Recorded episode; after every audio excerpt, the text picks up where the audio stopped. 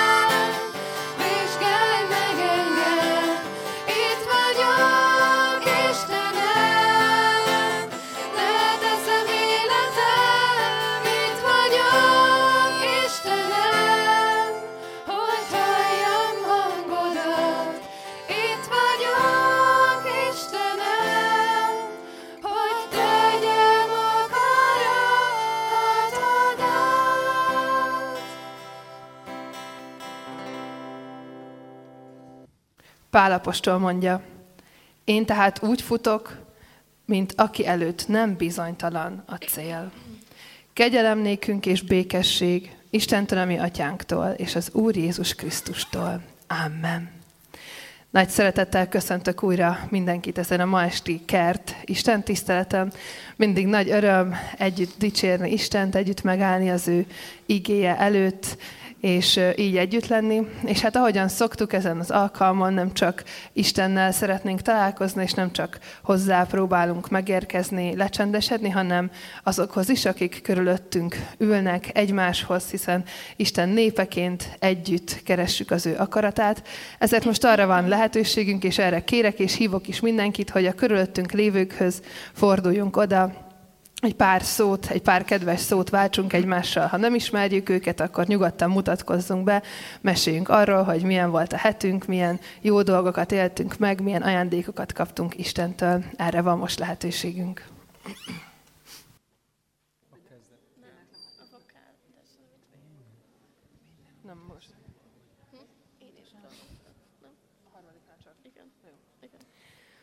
Folytassuk az Isten tiszteletet, Isten dicséretével, az ő magasztalásával, és hívlak és bátorítalak benneteket, hogy kapcsolódjatok be a dicsőítésbe.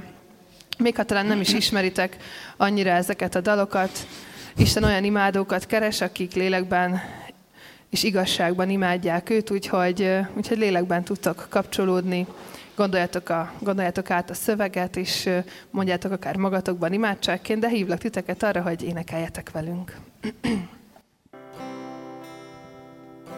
A kezdet előtt te voltál, az örök idő benned áll. Mozdult a föld, te szóltál a lelkem kívül.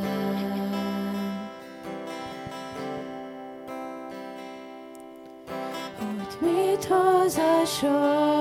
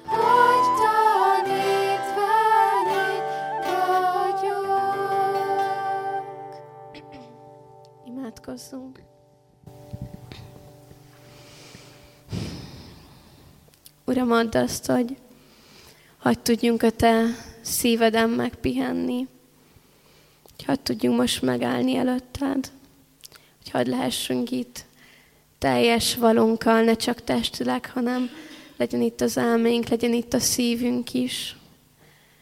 Kérlek, add Uram azt, hogy taníts minket ezen az alkalmon, hogy légy itt, légy itt a Te jelenléteddel.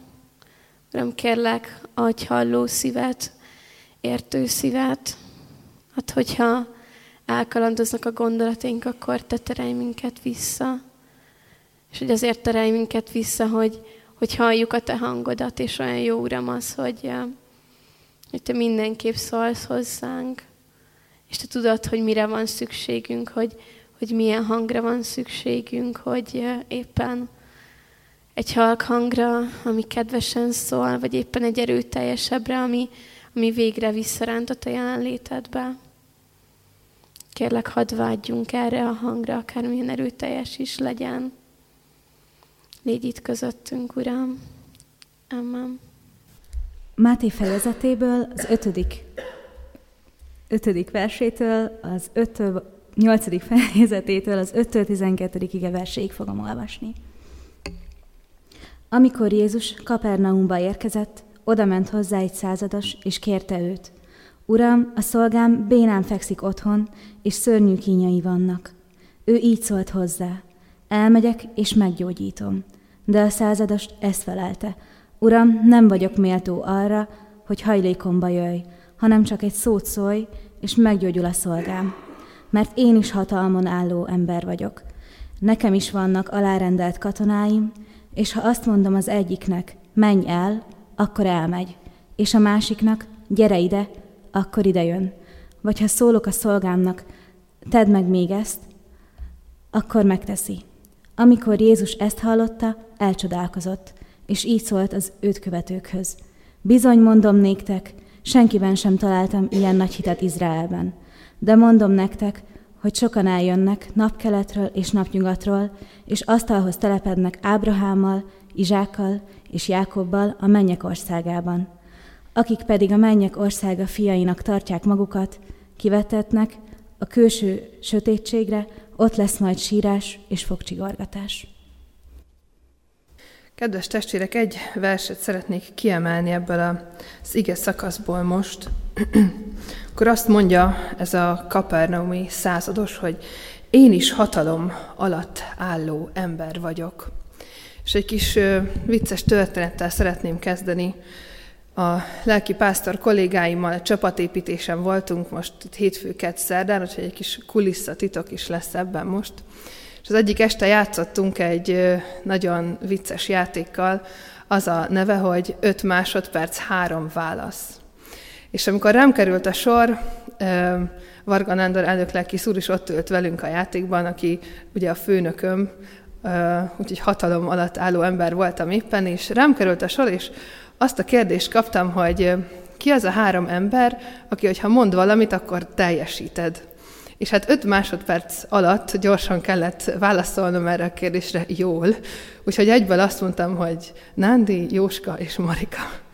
A főnökeim ugye bár itt a gyülekezetben, két elnök lelkész és a gondok asszony, és hát azt hiszem, hogy, hogy mindannyian vagyunk ilyen helyzetekben, vagy vannak ilyen gondolataink, hogy hát hatalom alatt álló emberek vagyunk. Nagyon sok szempontból érinti ez az életünket. Akár egy munkahelyen vagyunk, és vannak fölénk rendelt előjáróink, akár itt a gyülekezetben is van egyfajta hierarchia, akár a családban, van, megvannak azért a szerepek, hogy ki az, aki a döntéseket hozza, hogy ki az, akitől el kell fogadni, hogyha, hogyha valamit mond. Általában az apukák szoktak ez, ezek lenni, a mi családunkban is így volt ez, hogyha anyát kérdeztük, hogy valamit szabad-e, akkor azt mondta, hogy inkább kérdezzétek meg apukátokat, hogyha ő azt mondja, hogy szabad, akkor persze, hogy szabad, ha nem, akkor viszont nem.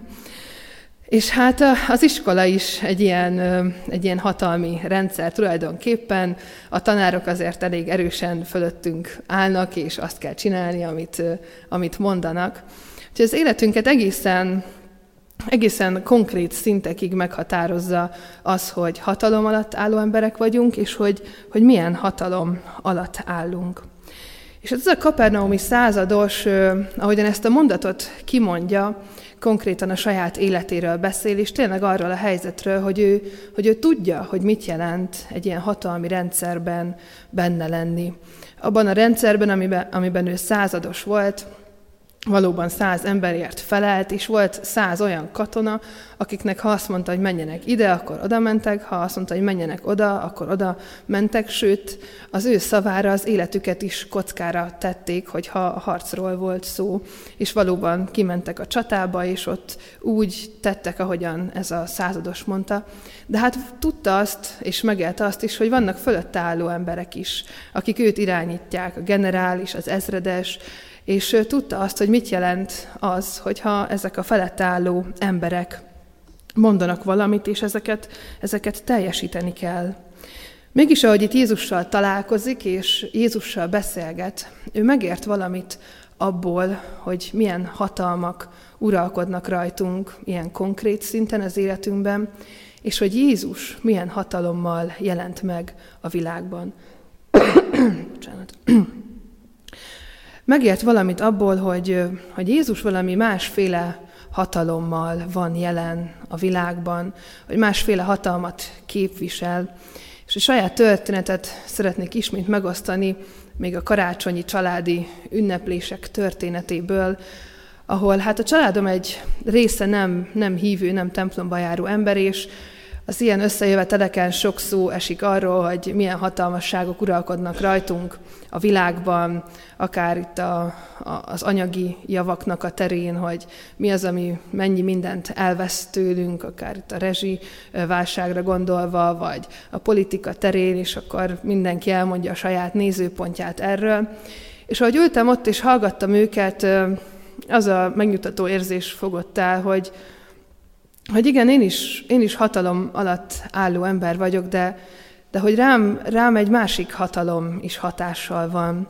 És hogy bár szorongatóak ezek a világi ö, hatalmasságok, amik tényleg olyan konkrétan és olyan egzisztenciálisan fenyegetnek, meg olyan ö, annyira ki vagyunk nekik téve, de hogy mégis ö, valahogy az a békesség szállt meg ott a, a karácsonyi asztalnál, hogy, hogy van egy másik fajta hatalom, ami az én életemet irányítja és irányíthatja, és hogy nem kell a, a világi hatalmaknak a szorongattatását, félelmét és aggódását át, átvennem, és, és csak ezek körül forognom, hanem, hanem van valami, ami többennél, ami egy magasabb rendű, egy egészen más dimenzióba mutat meg valamit arról, hogy valójában ki is irányítja ezt a világot, ezt az életet, akár az én személyes életemet is. És ahogyan ezt a történetet olvastam, és elém hozta Isten a mai alkalom kapcsán, úgy ez a találkozás jutott eszembe. Már a múlt héten is erről a találkozásról beszélgettünk, gondolkodtunk itt közösen ezen a kert Isten tiszteleten, hogy hogyan is tudunk találkozni Istennel, a valódi Jézussal, úgy, ahogyan ő meg akarja mutatni magát nekünk.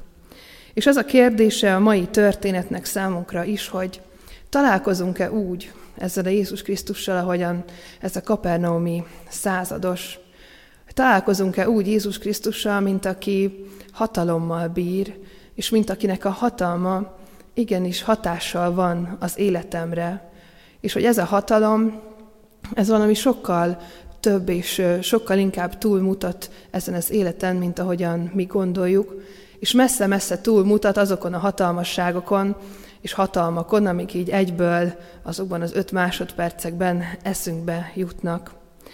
És azon gondolkodtam, hogy mennyi minden meggátol bennünket abban, hogy Jézusban meglássuk ezt a hatalmat. Hogy mennyi minden az, ami elénk tornyosul a szemünk elé, a szívünkbe, a lelkünkbe, az elménkbe, ami meggátol bennünket abban, hogy mi is úgy, ahogyan ezen a kapernaumi százados Jézus hatalma alá vessük az életünket, és ebből szeretnék rá tekinteni pár dologra, pár ilyen minket körülvevő minket irányító erőre, ami meggátol minket abban, hogy valóban tudjunk találkozni ezzel a Jézussal, aki ezzel a hatalmával meg is akar jelenni a mi életünkben. És az első ezek között az az, hogy a mai világban az életünket nagy többségben úgy éljük, hogy, hogy azért az rólunk szól.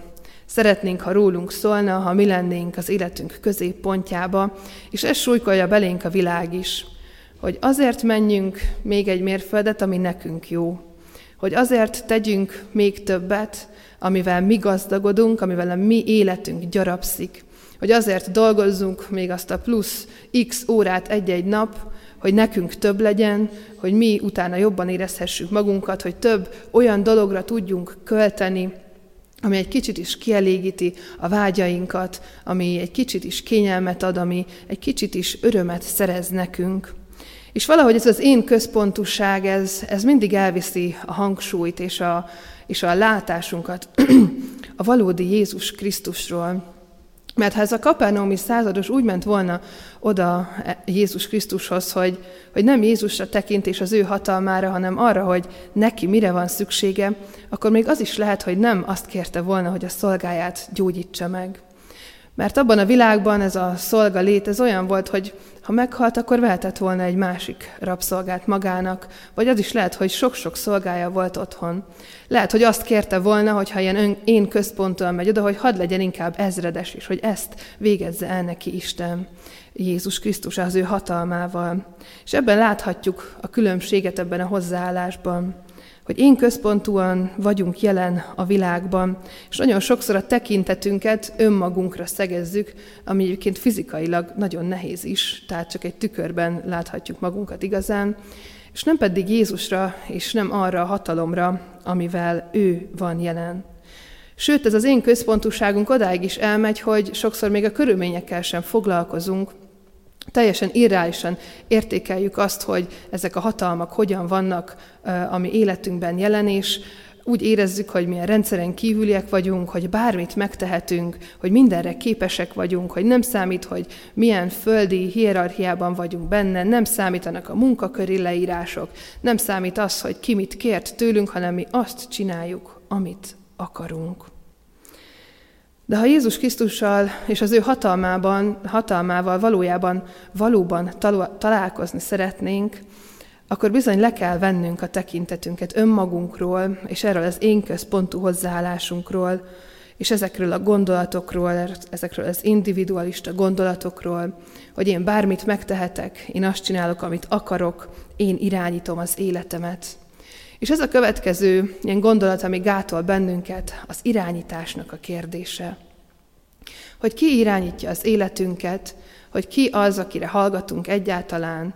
És nagyon erős ma az a gondolat, hogy légy te a saját sorsod kovácsa, hogy te vagy az, aki tehetsz azért, hogy az életed jobb legyen, más legyen, és ez, ez egyre inkább azt hangsúlyozza számunkra, hogy minden a mi kezünkben van, és ez is afelé visz, hogy mi mindent megtehetünk azért, hogy mi előrébb jussunk, hogy mi kiteljesedjünk, és mi irányíthatunk akár más embereket is, eltiporva őket, a sárba tiporva őket, nem figyelembe véve az emberségnek az alapvető gondolatát, és így lehetünk jelen az életünkbe. És ez az irányítás, ez átmehet egy egészen ilyen kóros kontrollálásba is, amit talán sokszor tapasztalhatunk, hogy mindig mindenről tudni akarunk, mindig mindent a kezünkben akarunk tartani, mindig mindenről érezni akarjuk, hogy van ráhatásunk, és irányíthatjuk azt is, ami körülvesz bennünket. És erre megy az egész világ ma, hiszen már, már azzal is kísérleteznek, hogy, a, hogy az időjárást hogyan lehet irányítani, miközben azért keresztény hívő emberként hisszük azt, hogy, hogy Istennek a kezében van a teremtett világ, a teremtés is, és, és jól van az úgy, ahogyan azt ő gondolja, és, és jól van az úgy, ahogyan ő irányítja ezt.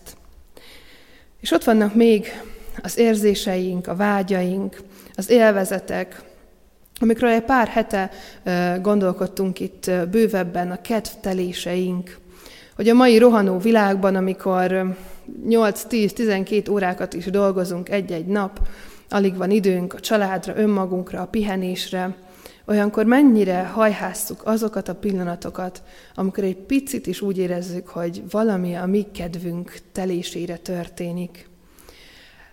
Eszembe is jutnak azok a gondolatok, amiket akkor is mondtam, hogy amikor hazamegyünk egy hosszú nap után, akkor vajon az az első, hogy beszélgettünk, megkérdezzük a másikat, hogy hogy vagy, mi történt veled, vagy pedig az, hogy hagyjatok békén, hagyj üljek le öt percre csak nyugodtan, hagy nézzem meg azt a videót, hagy nézegessem a drága órákat, ki mivel tölti ezt az öt percet, ami az ő kedvtelését szolgálja.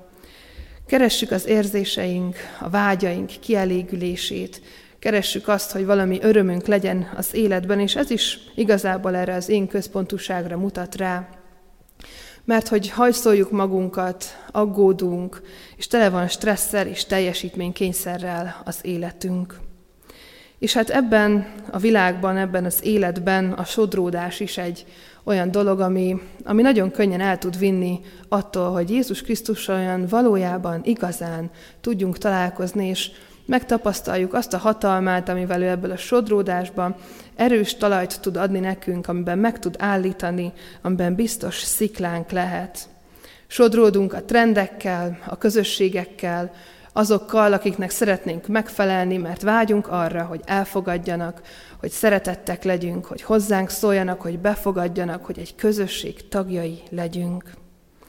És így érkezünk el a belső kényszereinkhez, amely a sok-sok sérülésünkből fakad, amit átéltünk az életben, amely mind-mind kihat a mostani viselkedéseinkre, arra, amit gondolunk magunkról, arra, ahogyan működünk egy-egy helyzetben, kihat arra, ahogyan Jézushoz, Istenhez kapcsolódunk.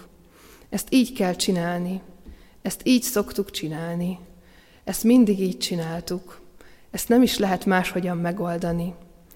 Vannak ilyen mondatok, amelyek bizonyos helyzetekben talán elő is jönnek bennünk, és ezek a belső kényszerek is sokszor eltávolítanak attól, hogy Jézus Krisztussal, a valódi önmagával, az ő valódi hatalmával, ami túlmutat minden földi hatalmon, tudjunk találkozni. És nagyon szép ez a történet, ahogyan ez a százados, aki ez a hatalom alatt álló ember valami nagyon mélyet és valami nagyon magasztosat ért meg ebben a Jézussal való találkozásban, és ez a találkozás nem is itt kezdődik, ahol ők egymáshoz szólnak, ahol, ahol megtörténik ez a fizikai kontaktus, ahol, ahol létrejön ez a párbeszéd, Ez a kapernaumi százados valószínűleg hallott már Jézusról, az is lehet, hogy tanulja volt annak, amit itt korábban, korábban történtek ezekben a fejezetekben, a gyógyítás történeteknek a kapcsán. És ő valami, valamit megérzett abból, hogy ez a Jézus valahogy máshogy van jelen, mint ahogyan az emberek abban a világban, és akár a mai világban is.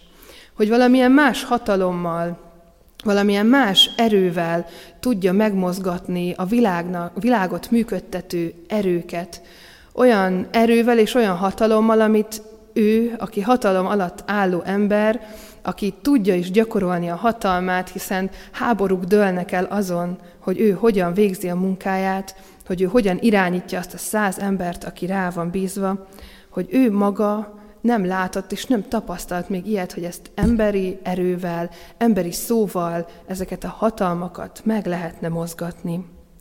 Ebben az emberben olyan hit ébredt, ebből a kicsi találkozásból is, abból, ahogyan kiindult, ahogyan reálisan látta a saját életét, a hatalomnak a tényét, a világot mozgató erőket, amit Jézus is nagyon erőteljesen még a tanítványok szívére is helyez hogy mekkora hit volt ebben az emberben.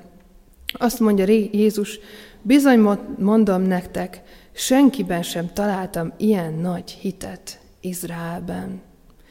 És utána Jézus felhívja a tanítványok figyelmét még arra is, hogy hogy más népekből bizony sokan fel fogják ismerni Jézusnak a hatalmát.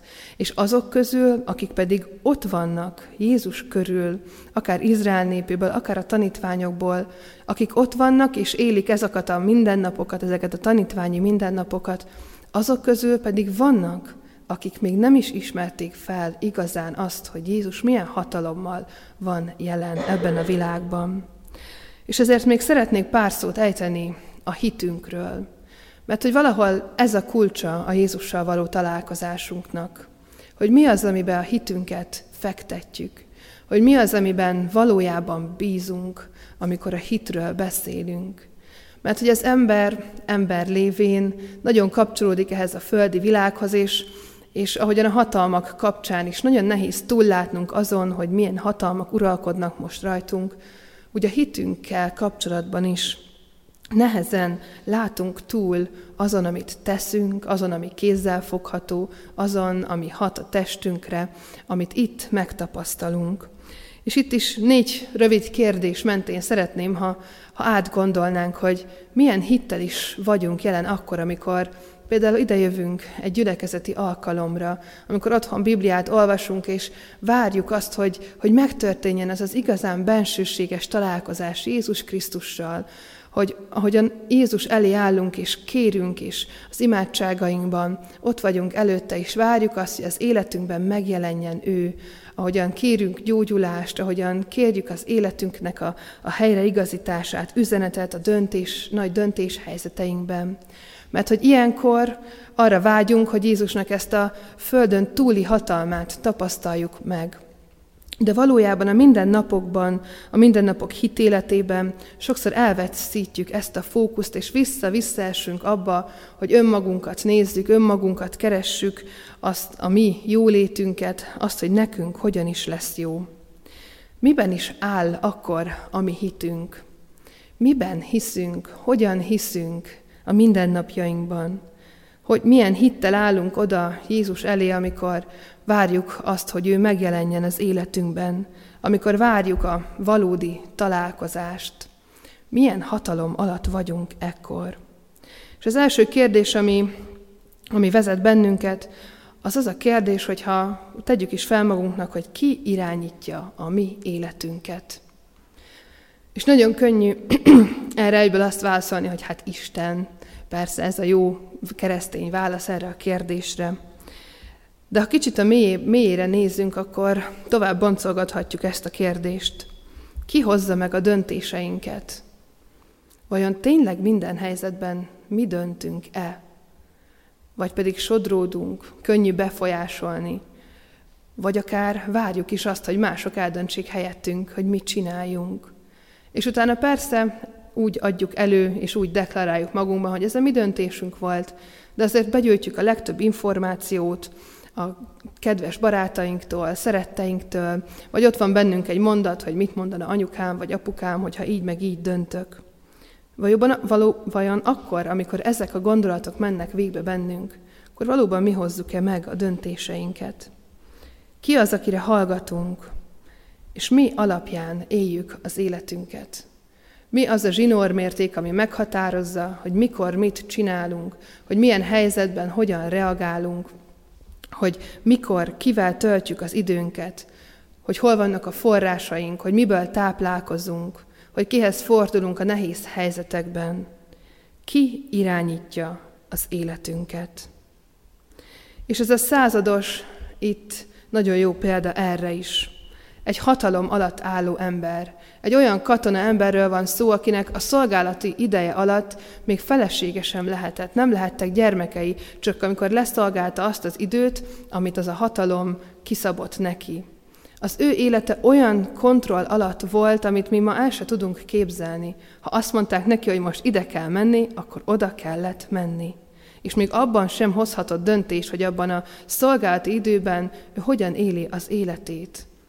És amikor vége lett a szolgálati időnek, akkor választhatott magának párt, és alapíthatott családot, és akkor gondoskodott róla a társadalom, hogy jó életet élhessen, de mégis az ő élete egy nagyon behatárolt, nagyon jól körülhatárolható, irányított élet volt.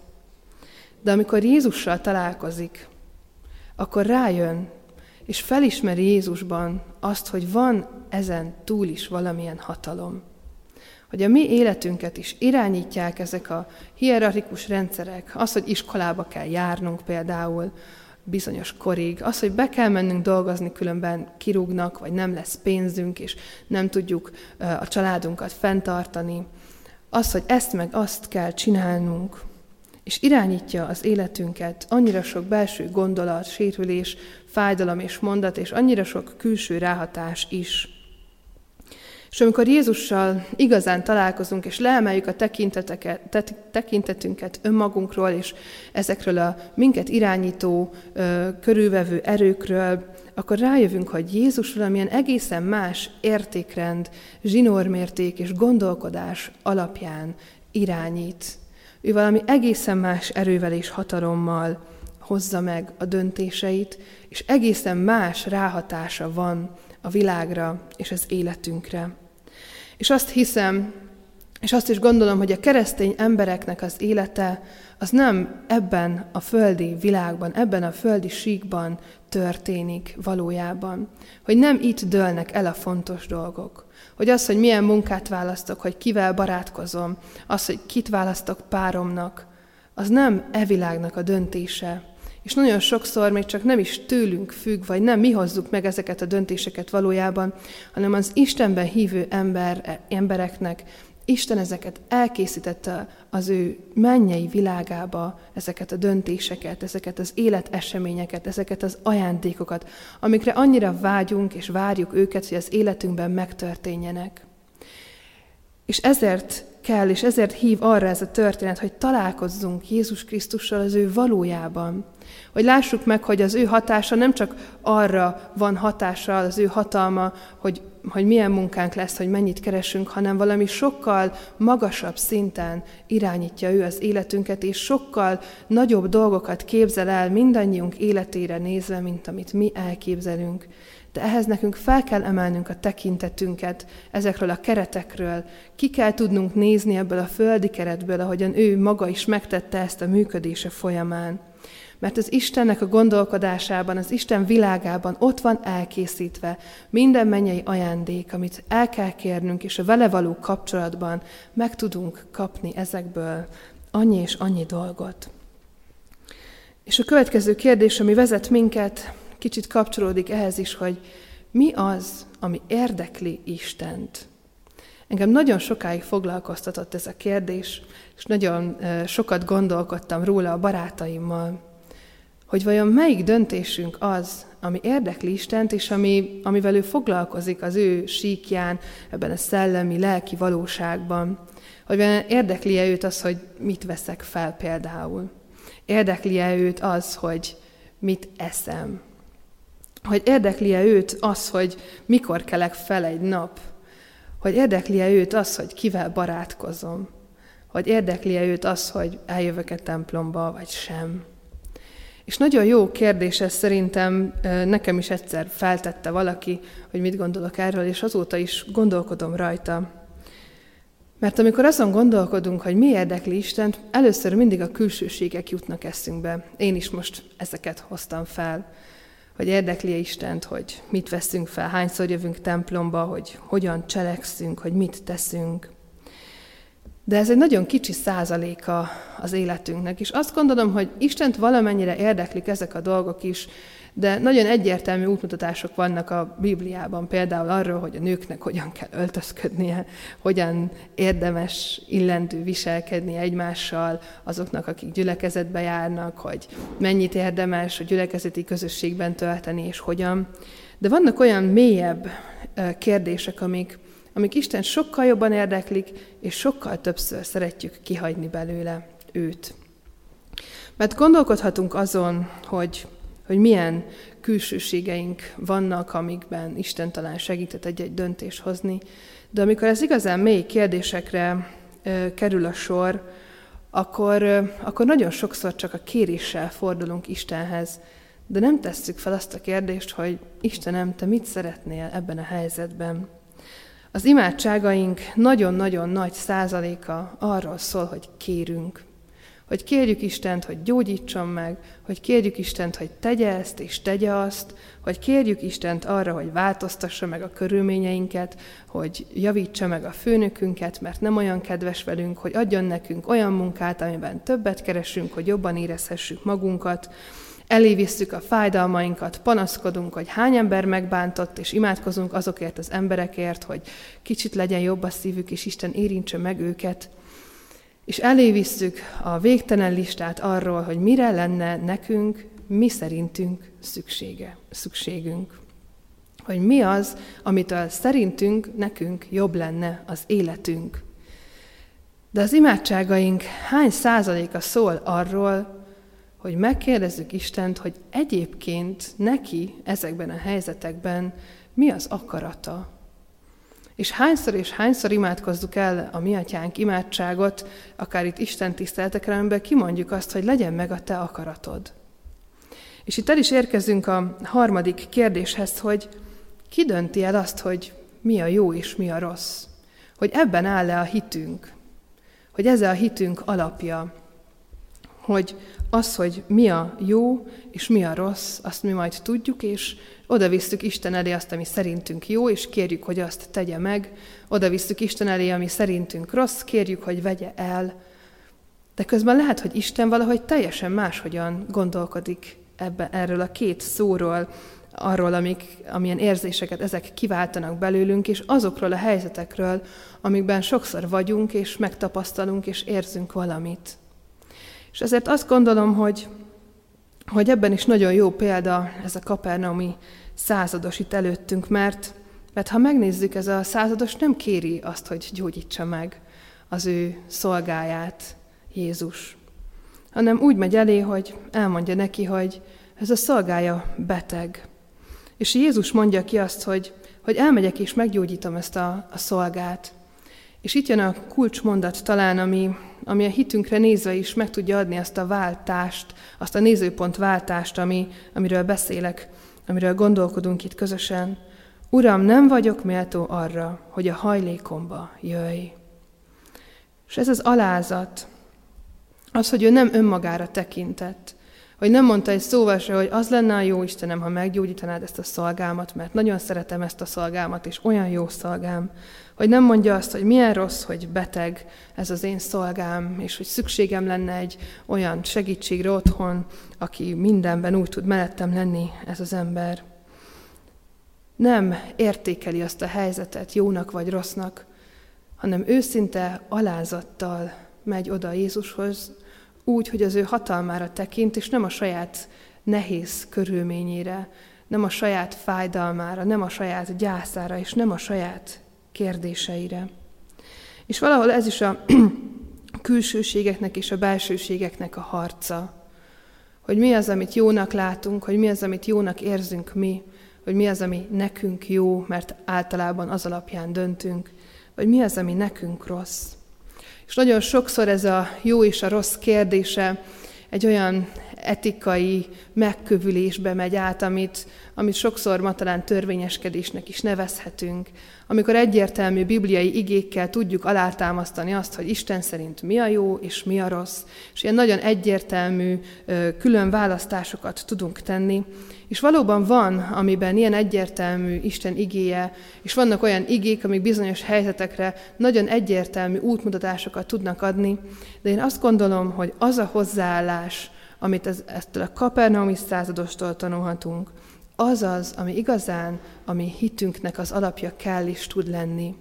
Hogy nem az a jó és az a rossz, amit mi jónak vagy rossznak gondolunk, és nem az a jó és az a rossz, amit a környezetünk, a gyülekezetünk, a lelkészünk, az anyukánk vagy az apukánk jónak vagy rossznak gondol, hanem egyedül az a jó és az a rossz, amit Isten jónak és rossznak gondol és ezt egyedül csak ő tudja megmondani. És nagyon nehéz emberileg visszatérnünk ebbe az állapotba, mert ez az édenkerti állapot, amikor még nem ettek a jó és a rossz tudásának a fájáról, hanem mindig Istent kérdezték meg róla, és Isten megmondta nekik, mert olyan mély, és olyan nyílt, és olyan szabad kapcsolatban voltak ott Istennel, amiben, amiben nem volt kérdés az, hogy kitől kérdezzük meg, hogy mi a jó és mi a rossz. És amikor azt a kérdést tesszük fel, hogy miben áll a mi hitünk, akkor nagyon fontos visszamennünk erre a kérdésre is, erre a helyzetre, mert ugye hitünk abban áll, hogy Jézus Krisztus által most már újra van lehetőségünk erre a szabad, mély és bensőséges kapcsolatra Istennel, Jézus Krisztussal, a Szent Háromság Istennel, és hogy élhetjük ez alatt, a hatalom alatt az életünket. És hogy nem kell a világi hatalmaknak megfelelnünk, nem kell a világi hatalmaknak a nyomása alatt élnünk, hanem szabad az utunk az Atyához, az Istenhez, aki igazán tudja azt, hogy mi a jó és mi a rossz, minden helyzetben, még abban a helyzetben is, hogy mit vegyünk fel, vagy mit tegyünk, mert az is fontos, mert kihat az életünkre arra, hogy hogyan tudunk jelen lenni keresztényként, egészségesen ebben a világban, de a nagy és mély kérdésekre is, azoknál a kérdéseknél is, ahol csak a listáinkat, a kéréseinket visszük Isten elé, és azokban a kérdésekben is, amiben nagy döntések előtt állunk. És amikor azt a kérdést tesszük fel, hogy miben is áll a mi hitünk, akkor ma ezt az üzenetet vigyük el magunkkal, amit a kapernaumi századostól megtanulhatunk, hogy hatalom alatt álló emberek vagyunk, de nem a földi hatalom alatt álló emberek, hanem egy olyan hatalom alatt álló ember vagy te, és vagyunk mi mindannyian, mindannyian, akiknek egy olyan atya van, aki Jézust a halálból is feltámasztotta, akinek a kezében minden erőnek a mozgatása ott van, minden erőjé, minden olyan erőjé, amit mi akarunk irányítani, amire mi akarunk hatással lenni, ami mások, más emberek kezében van látszólag, Istennek mind erre hatalma és hatása van. És ahhoz, hogy ezzel a hatalommal találkozhassunk, ahhoz le kell vennünk a tekintetünket önmagunkról, és Istenre, Jézus Krisztusra és az ő hatalmára szegezni. Amen. Imádkozzunk.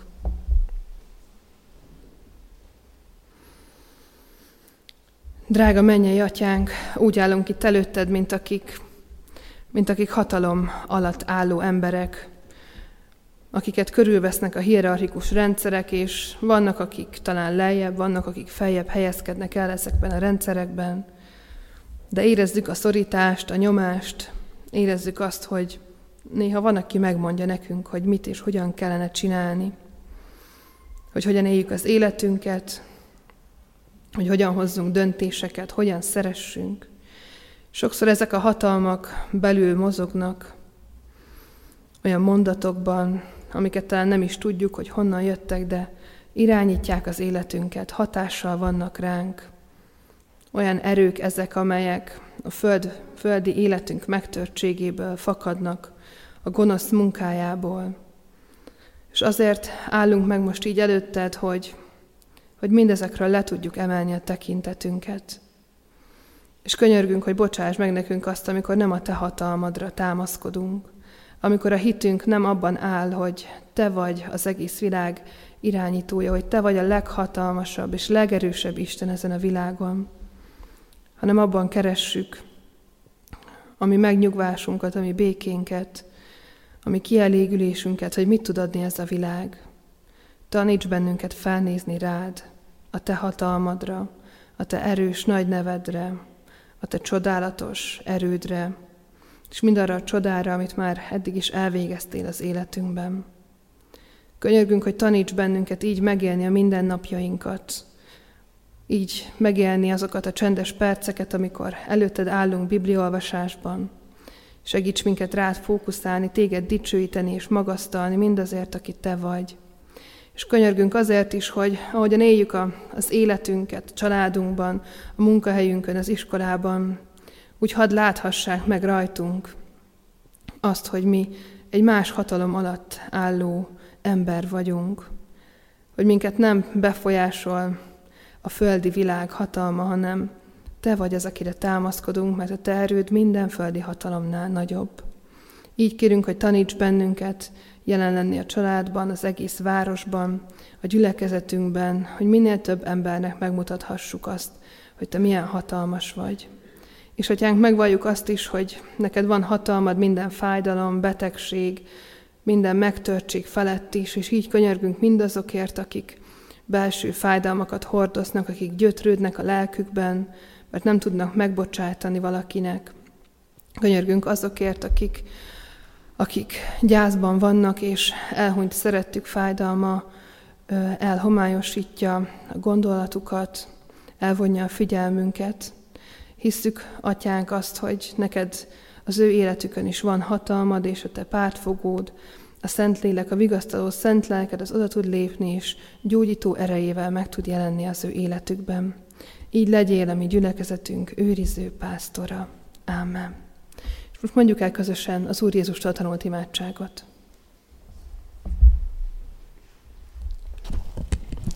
Ti azért így imádkozzatok. Mi atyánk, aki a mennyekben vagy, szenteltesse meg a te neved. Jöjjön el a te országod, legyen meg a te akaratod, amint a mennyben, úgy a földön is. Minden napi kenyerünket add meg nekünk ma, és bocsáss meg védkeinket, miképpen mi is megbocsátunk az ellenünk védkezőknek, és ne védj minket kísértésbe, de szabadíts meg a gonosztól, mert Téd az ország, a és a dicsőség mindörökké. Amen. Folytassuk Isten magasztalását, dicsérjük őt. Csak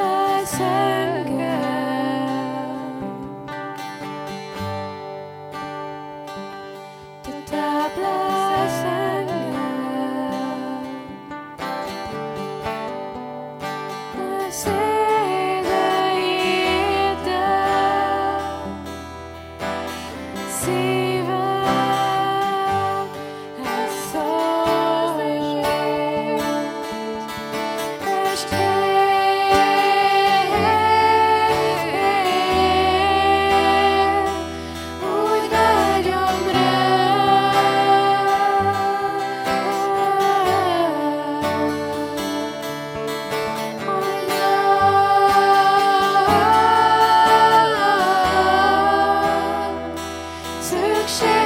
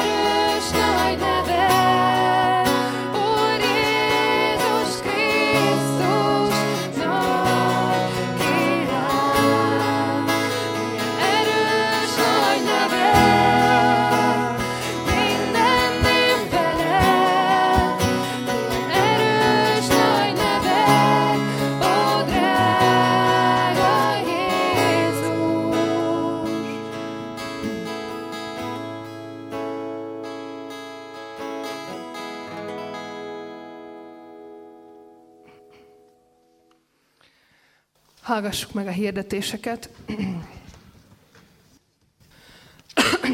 A mai este az alkalom után 20 pluszos bibliaórát tartunk, amire mindenkit szeretettel várunk, aki ebbe a korosztályba érzi magát.